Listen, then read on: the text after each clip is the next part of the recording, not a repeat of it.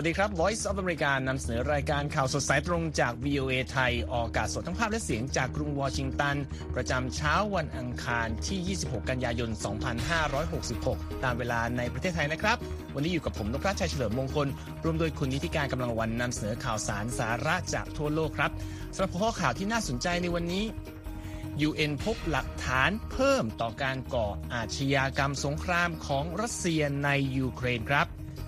สหรัฐเกาหลีใต้เล็งยกระดับการป้องปรามภัยคุกคามจากเกาหลีเหนือ และฟิลิปปินส์นำด่านลอยน้ำของจีนออกจากพื้นที่พิพาทแล้ว ที่ปรึกษาแบงก์ชาติจีนแนะ ต้องแก้เศรษฐกิจที่โครงสร้าง และเสริมข่าววันนี้ครับ สหรัฐเตรียมตัวรับการปิดทำการชั่วคราวของรัฐบาล ส่งท้ายวันนี้ ลื่นวิทยุ AM สหรัฐลุกขึ้นสู้ ให้อยู่คู่หน้าปัดวิทยุรถอเมริกัน ติดตามทั้งหมดนี้และหลายประเด็นได้ในข่าวสดสายตรงจาก VOA ไทยกรุงวอชิงตันครับ ครับข่าวแรกวันนี้ไปดูสถานการณ์ที่ยูเครนกับรัสเซียเป็นไงบ้างนะครับ คุณนิติการค่ะ ก็ต่างฝ่ายต่างโจมตีกันนะคะ โดยรัสเซียนะคะ รายงานในวันจันทร์นะคะว่า ระบบป้องกันการโจมตีทางอากาศได้ยิงโดรนที่ยูเครนส่งเข้ามาในพื้นที่สองแคว้นของตน รวมทั้งที่คาบสมุทรไครเมียตกลงด้วยนะคะ ขณะที่ยูเครนก็อ้างว่ารัสเซียนั้นยิงขีปนาวุธแบบร่อน และส่งโดรนเข้ามาโจมตีอาคารและโครงสร้างพื้นฐานต่าง ๆในเมืองท่าโอเดสซาด้วยนะคะ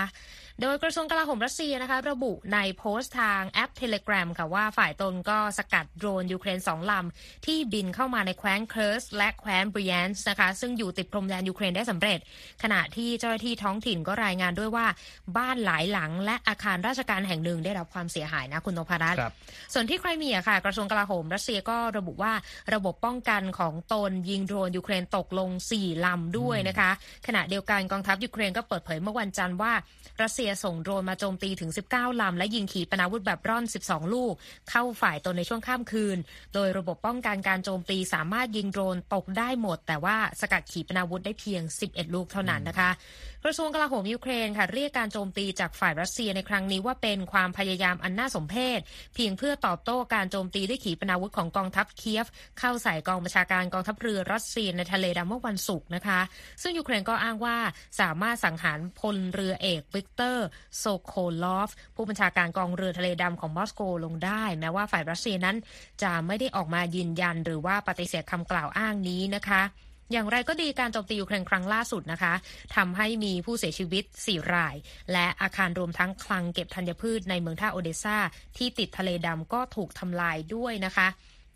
ทางกระทรวงพลังงานยูเครนค่ะ เปิดเผยว่าการโจมตีครั้งนี้นะคะทำให้เครือข่ายจ่ายไฟในพื้นที่เป้าหมายเสียหาย ประชาชน 1,000 คนในโอเดซา ต้องใช้ชีวิตแบบไม่มีไฟฟ้าใช้อะคุณนพรัตน์ครับแล้วก็อีกด้านหนึ่งนะคะ ทางประธานาธิบดีวโลดิเมียร์เซเลนสกี้แห่งยูเครนค่ะ ระบุในการถแถลงข่าวประจำวันในคืนวันอาทิตย์ว่า การเดินทางเยือนสหรัฐ และแคนาดาเมื่อสัปดาห์ที่ผ่านมานะคะ มีประสิทธิผลอย่างมาก เพราะตนสามารถร้องขอความช่วยเหลือทางทหารเพิ่มเติมได้จากพันธมิตรทั้งสองนะคะ ทางผู้นำยูเครนบอกว่าสหรัฐให้คำมั่นที่จะนำส่งอาวุธยุโทโธปกรณ์ต่างๆ ให้กับยูเครน ซึ่งรวมถึงปืนใหญ่กระสุนที่จำเป็นอาวุธยุทธภัณฑ์ไฮมาสขีปนาวุธป้องกันการโจมตีทางอากาศ ระบบป้องกันการโจมตีทางอากาศเพิ่มเติมพาหนะเชิงยุทธวิธี แล้วก็สเสบียงอื่น ๆ ด้วยนะคะ ผู้นำยูเครนยังเรียกการที่สหรัฐจะเดินหน้าร่วมผลิตอาวุธ และระบบป้องกันการโจมตีต่าง ๆ กับยูเครนว่า เป็นการตัดสินใจครั้งประวัติศาสตร์ ที่จะมาช่วยเสริมสร้างความแข็งแกร่งอุตสาหกรรมด้านการทหารและเศรษฐกิจของยูเครนด้วยค่ะคุณนพรัตน์ครับนั่นก็เป็นสถานการณ์การสู้รบระหว่างสองประเทศนะครับ อีกด้านหนึ่งนะครับ ทางคณะกรรมาการสอบสวนของสหประชาชาติได้ออกรายงานเกี่ยวกับสถานการณ์ในยูเครนที่แสดงเห็นว่ามีการค้นพบ หลักฐานเพิ่มเติมมากมายนะครับ เกี่ยวกับการก่ออาชญากรรมสงคราม และอาจรวมถึงอาชญากรรมต่อมนุษยชาติโดยรัสเซียที่ยังเดินหน้ารุกรานยูเครนอยู่นะครับ โดยรายงานดังกล่าวที่ถูกนำเสนอต่อ สภายูเอ็นว่าด้วยสิทธิมนุษยชนในวันจันทร์ยังเปิดเผยภาพของการละเมิดสิทธิมนุษยชน และการกระทำผิดต่อประชากรที่เป็นพลเรือน รวมทั้งการใช้ความโหดร้ายป่าเถื่อนด้วยการทำลายเป็นวงกว้างต่อโครงสร้างพื้นฐานที่มีความจำเป็นต่อการใช้ชีวิตของผู้คนด้วยนะครับทางรัสเซียก็ทำการคว่ำบาตรกระบวนการตรวจสอบนี้ แล้วก็ไม่ได้ส่งเจ้าหน้าที่เข้ารับฟัง และโต้ตอบการฟ้องร้องต่างๆ ก่อนหน้านั้นก็จะไปเสธมาตลอดว่าฝ่ายตนเนี่ยไม่ได้ทำการพุ่งเป้าโจมตีต่อพลเรือนนะครับคุณนิติการค่ะ ข้อมูลตัวเลขล่าสุดจากสำนักงานข้าหลวงใหญ่สิทธิมนุษยชนแห่งสหประชาชาติชี้ว่า มีพลเมืองในยูเครนเสียชีวิตไปแล้วกว่า 9,600 คน และได้รับบาดเจ็บกว่า 17,500 คน นับตั้งแต่รัสเซียทำการรุกรานยูเครนในเดือนกุมภาพันธ์ปี 2022 แต่ระบุนะครับว่าตัวเลขที่แท้จริงน่าจะสูงกว่านั้นครับ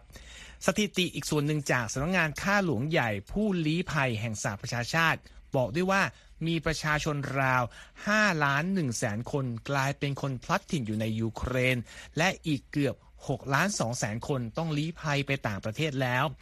ในส่วนของรายงานคณะกรรมการของ UN นะครับ ได้มีการเก็บบันทึก เหตุการณ์โจมตีด้วยอาวุธระเบิดร้ายแรงเข้าใส่อาคารที่พักอาศัยของพลเรือน สถานีรถไฟ คลังสินค้าพาณิชย์ จุดให้บริการทางการแพทย์และบริการสำคัญต่างๆ มากมาย ที่ส่งผลให้เกิดการหยุดชะงงักของการขนส่ง หรือการให้บริการเหล่านี้แก่ประชาชนในยูเครนด้วยนะครับ โดยเอริกโมส ประธานคณะกรรมาการ ตรวจสอบชุดนี้ของ UN นะครับ กล่าวว่าส่วนใหญ่แล้ว ไม่ได้ดูเหมือนว่าจะมีกองทัพทหารในพื้นที่ที่รับผลกระทบ หรือแม้แต่บริเวณใกล้เคียงเลยด้วย นอกจากนั้นการตรวจสอบในเขตปกครองเคอร์ซอนและซาปอริเชีย ซึ่งอยู่ในการควบคุมของรัสเซียอยู่เป็นระยะเวลานาน ยังพบหลักฐานเกี่ยวกับการทำทรมานโดยฝ่ายกองทัพรัสเซีย ซึ่งเหยื่อหลักๆเขาบอกคือ ผู้ที่ถูกกล่าวหาเป็นสายข่าวให้กับกองทัพยูเครนครับคุณนิติการคณะกรรมการตรวจสอบ UN ยังระบุด้วยว่าความขัดแย้งที่เกิดขึ้นนี้มีผลกระทบร้ายแรงต่อเด็กๆของยูเครนด้วย และทางทีมงานก็จะเดินหน้าสืบสวนเหตุการณ์แต่ละเหตุการณ์ที่มีการกล่าวอ้างว่าเป็นการเคลื่อนย้ายผู้เยาว์โดยปราศจากผู้ใหญ่ไปยังรัสเซียของกองทัพมอสโกต่อไปด้วยครับ ค่ะก็ขยับไปที่ความสัมพันธ์ระหว่างสหรัฐและเกาหลีใต้กันบ้างนะคะ ก็เวียนมาบรรจบ เกือบเจ็ดกว่าเจ็ดทศวรรษแล้วนะคะ ซึ่งสหรัฐและเกาหลีใต้ก็ประกาศย้ำความร่วมมือในการยกระดับการป้องปรามภัยคุกคามนะคะ ที่เพิ่มขึ้นจากฝั่งเกาหลีเหนือ ในขณะที่รัฐบาลทั้งสองท่ากำลังฉลองความเป็นพันธมิตรที่ยืนยาวกว่าเจ็ดทศวรรษนะคะ รัฐมนตรีว่าการกระทรวงการต่างประเทศสหรัฐแอนโทนีบลิงเคนระบุในระหว่างการแถลงข่าวที่กรุงวอชิงตันเมื่อวันจันทร์ว่า ความร่วมมือระหว่างสองประเทศพันธมิตรนั้นจะเป็นไปในแบบที่มีการแบ่งปันแบบทันทีนะคะหรือว่า real time sharing สำหรับข้อมูลการเตือนภัยขีปนาวุธจากเกาหลีเหนือรวมทั้งการต่อต้านกิจกรรมทางไซเบอร์ ที่มีความมุ่งร้ายของรัฐบาลเปียงยาง ซึ่งเป็นส่วนที่ให้การสนับสนุนทางการเงิน ต่อโครงการพัฒนาอาวุธทั้งหลายนะคะ การประกาศแผนงานดังกล่าวของรัฐมนตรีต่างประเทศสหรัฐนั้นมีออกมาขณะที่สหรัฐและเกาหลีใต้กำลังเตรียมการเยือนกรุงโซของรัฐมนตรีต่างประเทศสหรัฐ ที่จะมีขึ้นในอีกไม่กี่สัปดาห์ข้างหน้านะคะ คุณนพรัตน์เมื่อศุกร์ที่แล้วค่ะ รัฐมนตรีบลิงเคนรัฐมนตรีพาร์ค และรัฐมนตรีต่างประเทศคามิคาวะโยโกะของญี่ปุ่น ที่เพิ่งได้รับการแต่งตั้งมาหมาดๆร่วมประชุมกันที่นครนิวยอร์กนะคะ ขณะที่มีการประชุมใหญ่สมัชชาสหประชาชาติ โดยทั้ง 3 ฝ่ายก็ให้คำมั่นค่ะว่า จะตอบโต้อย่างเข้มงวดต่อการกระทำใด ๆ ก็ตาม ที่เป็นภัยต่อความมั่นคงในภูมิภาคนะคะ และระหว่างการประชุมผ่านวิดีโอคอนเฟอเรนซ์นะคะที่จัดขึ้นโดย Korea Foundation และ Center for Strategic and International Studies เมื่อวันจันทร์ รัฐมนตรีพาร์คกล่าวว่าความพยายามใด ๆ ที่จะช่วยเหลือโครงการอันผิดกฎหมายของเกาหลีเหนือ หรือเพื่อเข้ามาเกี่ยวข้องกับการซื้อขายอาวุธกับเกาหลีเหนือต้องยุติลง พร้อมกับเสริมด้วยว่า การพัฒนาขีปนาวุธแบบทิ้งตัว และอาวุธนิวเคลียร์ของเกาหลีเหนือนั้น เป็นการละเมิดมติคณะมนตรีความมั่นคงแห่งสหประชาชาติอย่างชัดแจ้งด้วยนะคะขณะเดียวกันปีนี้ค่ะครบรอบ 70 ปี การเป็นพันธมิตรระหว่างสหรัฐและเกาหลีใต้ ซึ่งรัฐบาลกรุงโซลนะคะก็เตรียมจัดงานใหญ่ค่ะที่เน้นการจัดขบวนพาเหรดทางการทหาร ซึ่งจะมีขึ้นในวันอังคารนะคะ การสำรวจความเห็นของประชาชนโดย Gallup Korea ระหว่างวันที่ 4-8 กันยายนนะคะ บอกว่า 91.6%นะคะของผู้ตอบแบบสอบถามทั้งหมด 1,238 คนบอกว่าความเป็นพันธมิตรระหว่าง 2 ประเทศนั้นเป็นสิ่งสำคัญ ขณะที่ 53.7%นะคะให้ความเห็นว่าการเป็นพันธมิตรนี้น่าจะดำเนินต่อไปพร้อม ๆ กับการยกระดับให้เข้มแข็งควบคู่กันไปด้วยค่ะ ครับ ก็ขยับต่อมานะครับที่สหรัฐนะครับตอนนี้หลายฝ่ายกำลังจับตาดูความเป็นไปในสภาคองเกรสอยู่นะครับ เนื่องจากความเสี่ยงของการปิดทำการชั่วคราว หรือ government shutdown ยังคงมีอยู่นะครับ ขณะที่ความขัดแย้งภายในพรรครีพับลิกันที่คุมเสียงข้างมากแบบปริมน้ำในสภาล่าง ก็ยังเป็นปัจจัยสำคัญที่ทำให้เหตุการณ์นี้ จะเกิดขึ้นหรือไม่ต้องเป็นการติดตามต่อไป แต่ว่าคุณนิติการกำลังวันนี้ มีรายงานพิเศษจากอารัช อาราบัสซาดีผู้สื่อข่าว VOA มานำเสนอนะครับ ค่ะก็นับถอยหลังแล้วนะคะ ที่รัฐบาลสหรัฐมีเวลาอีกไม่ถึงหนึ่งสัปดาห์นะคะ ที่จะเผชิญกับสภาวะหยุดชะงักจากการต้องหยุดทำการชั่วคราวหรือว่า government shutdown นะคะ หากสภาผู้แทนราษฎร ซึ่งพรรครีพับลิกันก็กลุ่มเสียงข้างมากแบบปริ่มน้ำไม่สามารถข้อหาข้อสรุปนะคะ เกี่ยวกับกฎหมายนับสิบฉบับ ที่ทำให้สมาชิกในพรรครีพับลิกันเองก็เสียงแตกได้สำเร็จทันการนะคะ ขณะที่สมาชิก พรรคสายแข็งบางรายก็ถึงกับขู่ว่าจะหาทางปลด สสเควินแมคคาร์ตี้นะคะประธานสภาผู้แทนราษฎรสหรัฐออกจากตำแหน่งซะด้วย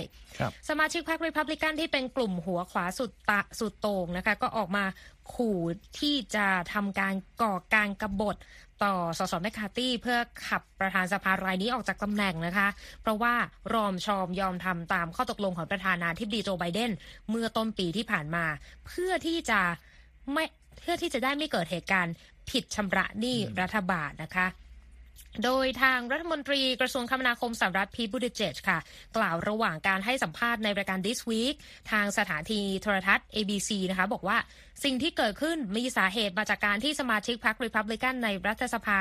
ไม่สามารถตกลงกันเองได้นะคะ แม้ว่าสสแมคคาที่และประธานาธิบดีไบเดนนั้น จะสรุปความ on the Hill can't even agree among themselves and remember Kevin McCarthy and นั่นก็เป็นเสียงของพีทบูเดเจตนะคะ ที่เพิ่มเติมว่าสาเหตุที่พูดถึงก็คือการที่สมาชิกพรรครีพับลิกันไม่สามารถตกลงกันเองได้นะคะ แล้วก็เรื่องนี้จะมีผลกระทบต่อกระทรวงคมนาคมที่ต้องตัดลดงบหลายรายการ ซึ่งตั้งใจจะไปพัฒนาถนนสะพานและสนามบินต่างๆ แต่ก็เป็นสิ่งที่ทางกระทรวงก็ยอมรับนะคะ ให้เป็นไปตามเนื้อความของข้อตกลงที่ว่า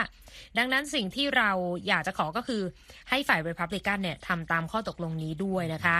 ทั้งนี้สมาชิกพรรครีพับลิกันต้องการจะให้มีการปรับลดค่าใช้จ่ายภายในประเทศแบบหนักเลย เพื่อจะให้มีการลดการสนับสนุนต่อยูเครนในการรับมือกับการรุกรานของรัสเซียนะคะ คุณนพรัตน์แม้กระนั้น ผู้นำสหรัฐเพิ่งจะให้การต้อนรับประธานาธิบดีวโลดิเมียร์เซเลนสกี้ไปเมื่อสัปดาห์ก่อนนะคะ ทั้งสองก็ได้พูดคุยกันระหว่างการเข้าร่วมประชุมใหญ่สมัชชาสหประชาชาติที่นครนิวยอร์กนะคะ โดยผู้นำสหรัฐก็ยืนยันค่ะที่จะไม่ลดละการเดินหน้ามอบความช่วยเหลือให้กับยูเครนต่อไปไปฟังเสียงผู้นำสหรัฐกันค่ะ steeled for this struggle ahead. And the United States is going to continue to stand with you.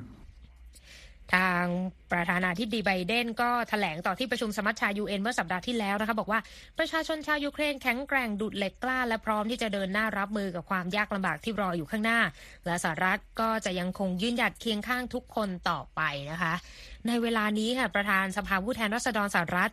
ยังไม่แตะงบ300 ล้านดอลลาร์นะสำหรับยูเครนที่อยู่ในร่างกฎหมายค่าใช้จ่ายด้านการทหารที่มีปัญหาในสภาล่างนะคะ แต่ว่าประเด็นนี้เนี่ยน่าจะไม่ทำให้ทางสมาชิกพรรครีพับลิิกันฝ่ายขวาจัดเนี่ยพออกพอใจเท่าไหร่นักนะคะ ไปฟังเสียงของ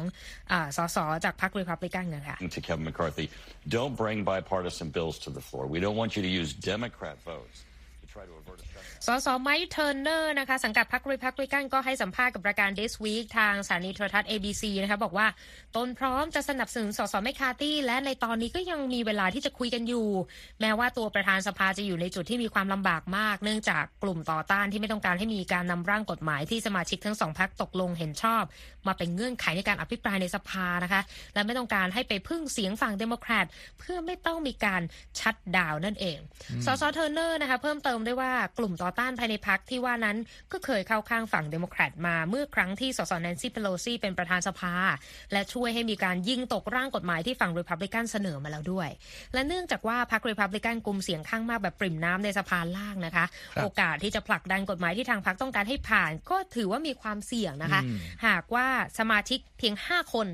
หันไปออกเสียงร่วมกับเดโมแครตปุ๊บ ในการอภิปรายกฎหมายใดๆก็ตาม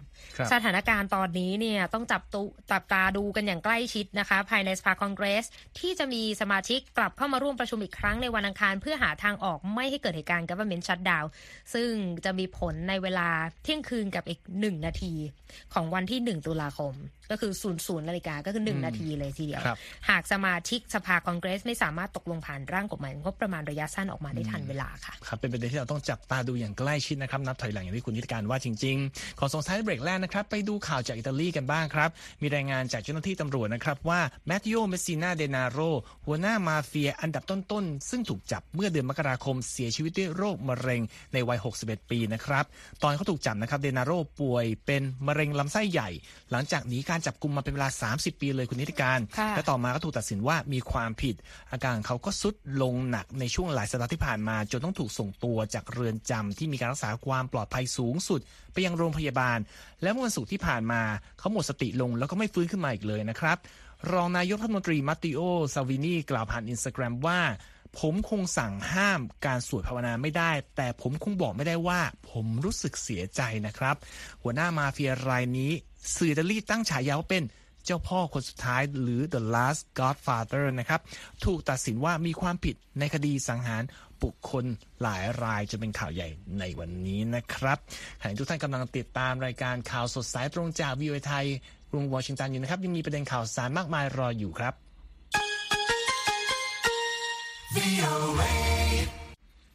ครับไปดูกันที่สถานการณ์ระหว่างจีนกับฟิลิปปินส์ซึ่งยังคุกรุ่นกันบ้างอยู่นะครับ ใช่ล่าสุดนะคะ ทางการฟิลิปปินส์ค่ะบอกว่าได้ปฏิบัติการพิเศษ ในการนำด่านลอยน้ำของจีนออกจากพื้นที่พิพาทนะคะ ซึ่งเป็นแหล่งประมงสำคัญในทะเลจีนใต้นะคะ รอยเตอร์รายงานว่าท่าทีดังกล่าวของฟิลิปปินส์ค่ะอาจเพิ่มความตึงเครียดในดินแดนทางทะเลจุดนี้นะคะ โดยเมื่อวันอาทิตย์ ฟิลิปปินส์แสดงความโกรธเกรี้ยว แล้วก็เผยแพร่ภาพที่ฝ่ายจีนส่งเรือรักษาการชายฝั่งเข้าบริเวณที่มีด่านลอยน้ำซึ่งเป็นทุ่นลอยกลมแนวยาวนะคะ ใกล้กับสันดอนสกาโบโรโชลนะคะ ต่อมาที่ปรึกษาด้านความมั่นคงฟิลิปปินส์ก็บอกว่าจะมีมาตรการเกี่ยวกับด่านลอยน้ำนี้ และไม่กี่ชั่วโมงจากนั้นค่ะหน่วยยามชายฝั่งฟิลิปปินส์ก็ได้นำด่านลอยน้ำดังกล่าวออกไปนะคะ หน่วยงานนี้ระบุว่าปฏิบัติการนี้ได้รับความเห็นชอบจากทางประธานาธิบดีเฟอร์ดินานด์มาร์กอสจูเนียร์และคณะทำงานพิเศษด้านทะเลจีนใต้ แต่ว่าความตึงเครียดที่เกิดขึ้นนะคะ ก็มีขึ้นในช่วงที่รัฐบาลมะนิลา กระชับความสัมพันธ์ทางการทหารกับสหรัฐอย่างรวดเร็ว ซึ่งเป็นท่าทีที่ทำให้รัฐบาลกรุงปักกิ่งก็ไม่พอใจนะคะ โดยพื้นที่ดังกล่าวค่ะมีความยาวรวม 200 กิโลเมตร โดยพื้นที่นี้นะคะมีข้อพิพาทที่นำมาซึ่งความขัดแย้งเป็นระยะระยะ ในประเด็นเรื่องอธิปไตยและสิทธิในการทำประมงค่ะคุณนพรัตน์ครับ จากเรื่องของฟิลิปปินส์กับจีนนะครับ มาดูฟิลิปเอ่อไทยกับจีนบ้างนะครับ เพราะว่าค่ะรอยเตอร์รายงานว่านักท่องเที่ยวชาวจีนเดินทางถึงกรุงเทพในวันจันทร์ได้รับการต้อนรับโดยตรงจากนายกรัฐมนตรีเศรษฐาทวีสิน และถือเป็นผู้เดินทางถึงไทยกลุ่มแรกภายใต้โครงการยกเว้นวีซ่าสำหรับชาวจีนครับ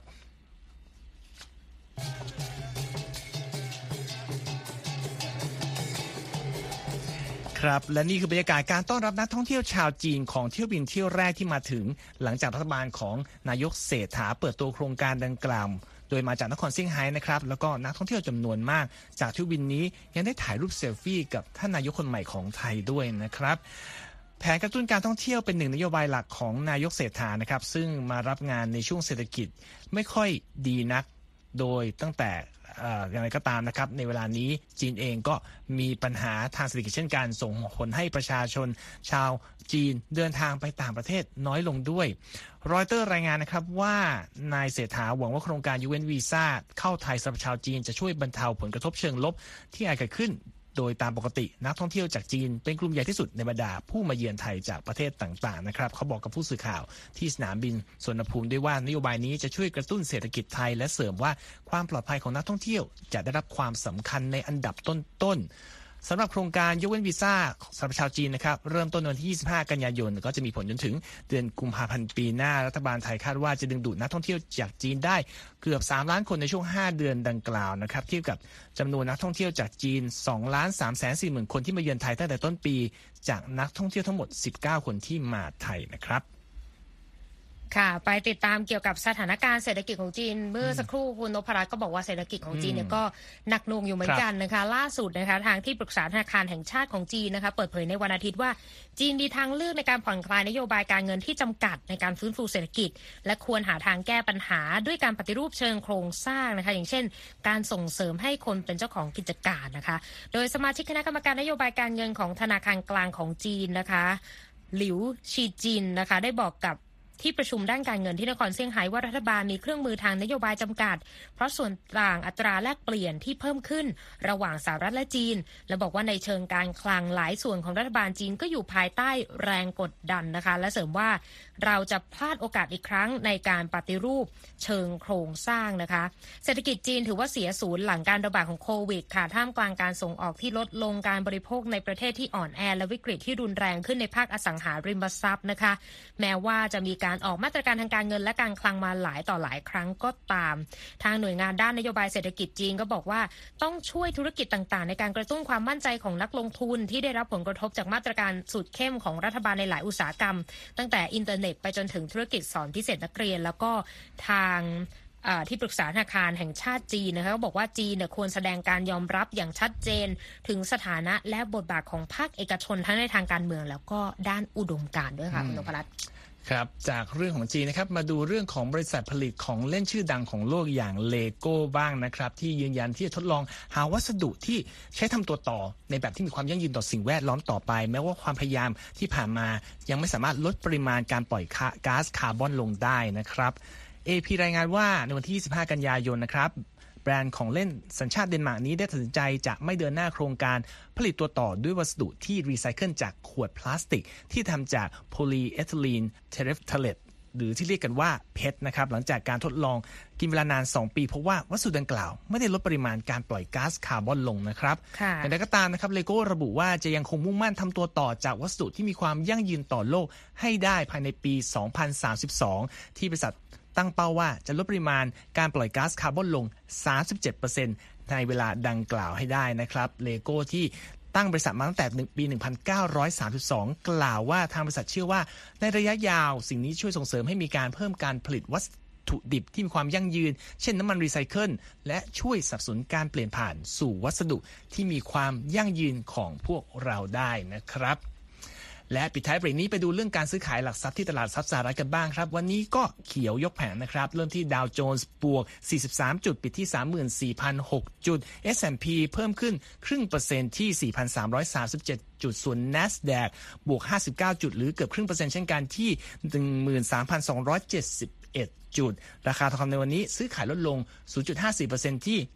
1,935 ดอลลาร์ต่อออนซ์ส่วนอัตราแลกเปลี่ยนวันนี้นะครับ 1 ดอลลาร์ซื้อได้ 36 บาท 18 สตางค์ครับ ทุกท่านสามารถกลับมาอ่านรายงานทั้งหมดของเราได้ที่เว็บไซต์ของเรา v i a t h a i c o m และรออัปเดตทาง Facebook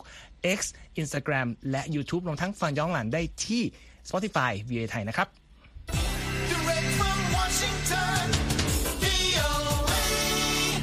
ส่งท้ายวันนี้นะครับ สื่อวิทยุกลายมาเป็นประเด็นเห็นต่างสำหรับผู้ประกอบธุรกิจรถยนต์ในสหรัฐนะครับ เนื่องจากว่าเทคโนโลยีปัจจุบันกับระบบออกอากาศที่เข้าถึงประชาชนในพื้นที่ห่างไกลของประเทศ เหมือนจะเป็นสิ่งที่ขัดแย้งกันอยู่นะครับ แต่ว่ามีผู้เสนอที่จะยกเลิกระบบที่ดังกล่าวไปแล้ว ผู้ที่เกี่ยวข้องเลยต้องออกมาชี้แจง และยืนยันให้มีการคงทุกอย่างไว้เหมือนเดิมนะครับ คุณคมสันศรีนาบุญชัย มีรายละเอียดเรื่องนี้จากผู้สื่อข่าว VOA มานำเสนอครับ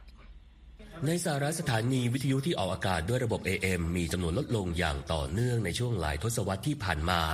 เหล่านักจัดรายการระดับแนวหน้าและที่เคยทำงานในพื้นที่เมือง ต่างย้ายไปออกอากาศด้วยย่านความถี่ FM ที่แม้จะกระจายเสียงไปได้ในรัศมีที่จำกัด แต่คุณภาพเสียงคมชัดมากกว่า หนึ่งในผู้ที่ยังออกอากาศในระบบ AM อยู่คือสถานี KDHN AM 1470 ในเมืองดิมมิตต์รัฐเท็กซัส ที่มีแนนซี่และทอดวาเลนเป็นเจ้าของสถานี โดยทั้งคู่นะครับทำหน้าที่ทุกอย่างในสถานีตั้งแต่การขายโฆษณาเพื่อหารายได้ ไปจนถึงการกำจัดซากหนูที่ถูกเครื่องส่งสัญญาณ 500 วัตต์ของสถานีช็อต We came here to Dimmitt and told people that we wanted to give Dimmitt something to be proud of. นันซี่วาเลนให้สัมภาษณ์ว่าเมื่อตอนที่ทั้งคู่มาถึงเมืองดิมมิทใหม่ๆ ต่างบอกกับคนที่นี่ว่าต้องการมอบสิ่งที่ชาวดิมมิทจะรู้สึกภาคภูมิใจ และที่ผ่านมาก็เชื่อว่าได้ทำตามที่บอกไว้อย่างต่อเนื่อง เมื่อเร็วๆนี้ผู้ผลิตรถยนต์บางรายประกาศแผนที่จะหยุดติดตั้งระบบวิทยุ AM ในรถรุ่นใหม่ โดยอ้างว่าระบบของเครื่องยนต์ขับเคลื่อนด้วยพลังงานไฟฟ้า จะก่อกวนสัญญาณวิทยุนี้ จนทำให้ไม่สามารถรับฟังรายการจากสถานี AM หรืออาจกล่าวได้ว่าย่านความถี่ AM กำลังตกสมัยแล้ว เอมี่โคลบูชาร์ วุฒิสมาชิกจากรัฐมินนิโซตาสังกัดพรรคเดโมแครต ต้องการที่จะให้ผู้ผลิตยังคงติดตั้งเครื่องรับสัญญาณ AM ในรถยนต์และรถบรรทุกทุกคันที่ผลิตใหม่ I don't think that they understand how important AM radio is สวโคลบูชาร์กล่าวนะครับว่าตัวเธอไม่คิดว่าเหล่าผู้ผลิตรถยนต์นั้น จะเข้าใจถึงความสำคัญของวิทยุ AM สำหรับผู้คนในวันนี้ ส่วนรอดนีย์ฮันเตอร์ ผู้จัดการบริษัทด้านการเกษตรแอตเทเบอรีเกรน เป็นอีกคนที่สนับสนุนการคงอยู่ของวิทยุ AM และรายงานข่าวที่มีความสำคัญเกี่ยวกับข้าวโพด ฝ้าย ข้าวสาลี และปศุสัตว์ โจแอนหวาง เภสัชกรเชื้อสายเกาหลี ก็สามารถรับฟังวิทยุในภาษาเกาหลี จากสถานี KKDA AM 730 and then you can get all the information หวังบอกว่าผู้ฟังอย่างเธอสามารถได้รับข้อมูลข่าวสารสำคัญทั้งหมด รวมทั้งเรื่องของเพลงเคป๊อปได้จากวิทยุ AM ตลอด 청취자 여러분 ส 안녕하세요. เตฟานีมินคิม ประธานบริษัท DK Media Group ให้ความเห็นนะครับว่าการที่รถผลิตใหม่จะไม่สามารถรับฟังคลื่น AM ได้ ถือว่าอันตรายต่อนักจัดรายการที่เป็นชนกลุ่มน้อย ซึ่งไม่สามารถซื้อใบอนุญาตการกระจายเสียงสำหรับย่านความถี่ FM ที่มีราคาสูงกว่าและมีจำกัด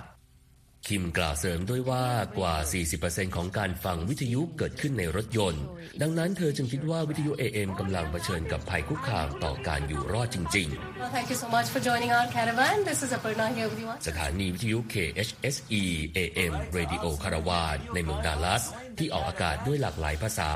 เป็นอีกแห่งที่เผชิญกับภัยคุกคามดังกล่าว those sirens go off uh, and, and you know your regular programming is interrupted ไวบัฟเชสผู้จัดการสถานี Radio Caravan ชี้ว่าสถานีวิทยุ AM เป็นจุดเชื่อมโยงที่สำคัญ ต่อระบบแจ้งเตือนเหตุฉุกเฉินทั่วประเทศ เมื่อมีเหตุฉุกเฉิน ไม่ว่าจะเป็นเรื่องคำเตือน เรื่องพายุทอร์นาโด การลักพาตัวเด็ก อะไรก็ตามที่สำคัญเกิดขึ้น รายการปกติต้องหยุดชั่วคราว เพราะข้อมูลด่วนเหล่านั้นจะถูกนำไปเผยแพร่ผ่านย่านความถี่ AM เสมอ ผมคมสันสีธนะวิบุญชัย VOA รายงาน ขอบคุณครับ คุณคมสันและทั้งหมดนี้คือข่าวสดสายตรงจาก VA ไทยกรุงวอชิงตันครับ ผมนพรัชชัยเฉลิมมงคล ดิฉันนิติการกำลังวาน ต้องลาไปก่อนนะครับ สวัสดีครับ สวัสดีค่ะ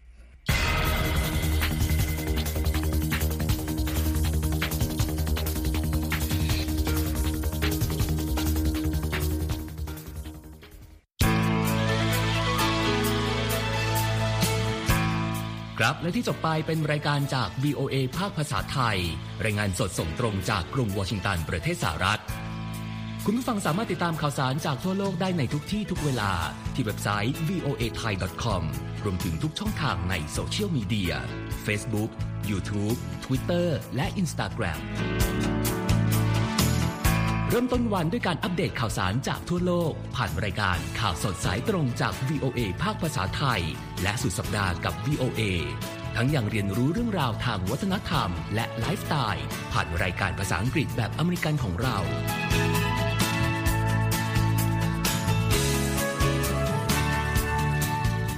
ติดตามความเคลื่อนไหวในประเทศสหรัฐ การเมืองอเมริกัน พร้อมเข้าใจที่มาที่ไปของเหตุการณ์สำคัญ รวมถึงข่าวต่างประเทศ จากแหล่งข่าวที่เชื่อถือได้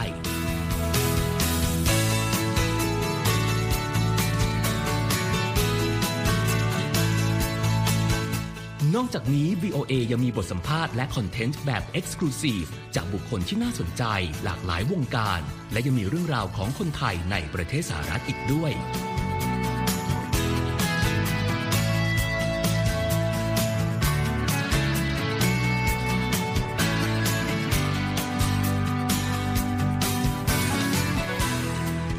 คุณนะครับที่ให้ VOA ไทยเป็นส่วนหนึ่งในการติดตามข่าวสาร สาระและเกร็ดความรู้ของคุณ จากรายการต่างๆ ที่เรามุ่งมั่นนำเสนอ เพื่อความเที่ยงตรง ทันเหตุการณ์ และมีประโยชน์ในทุกๆวัน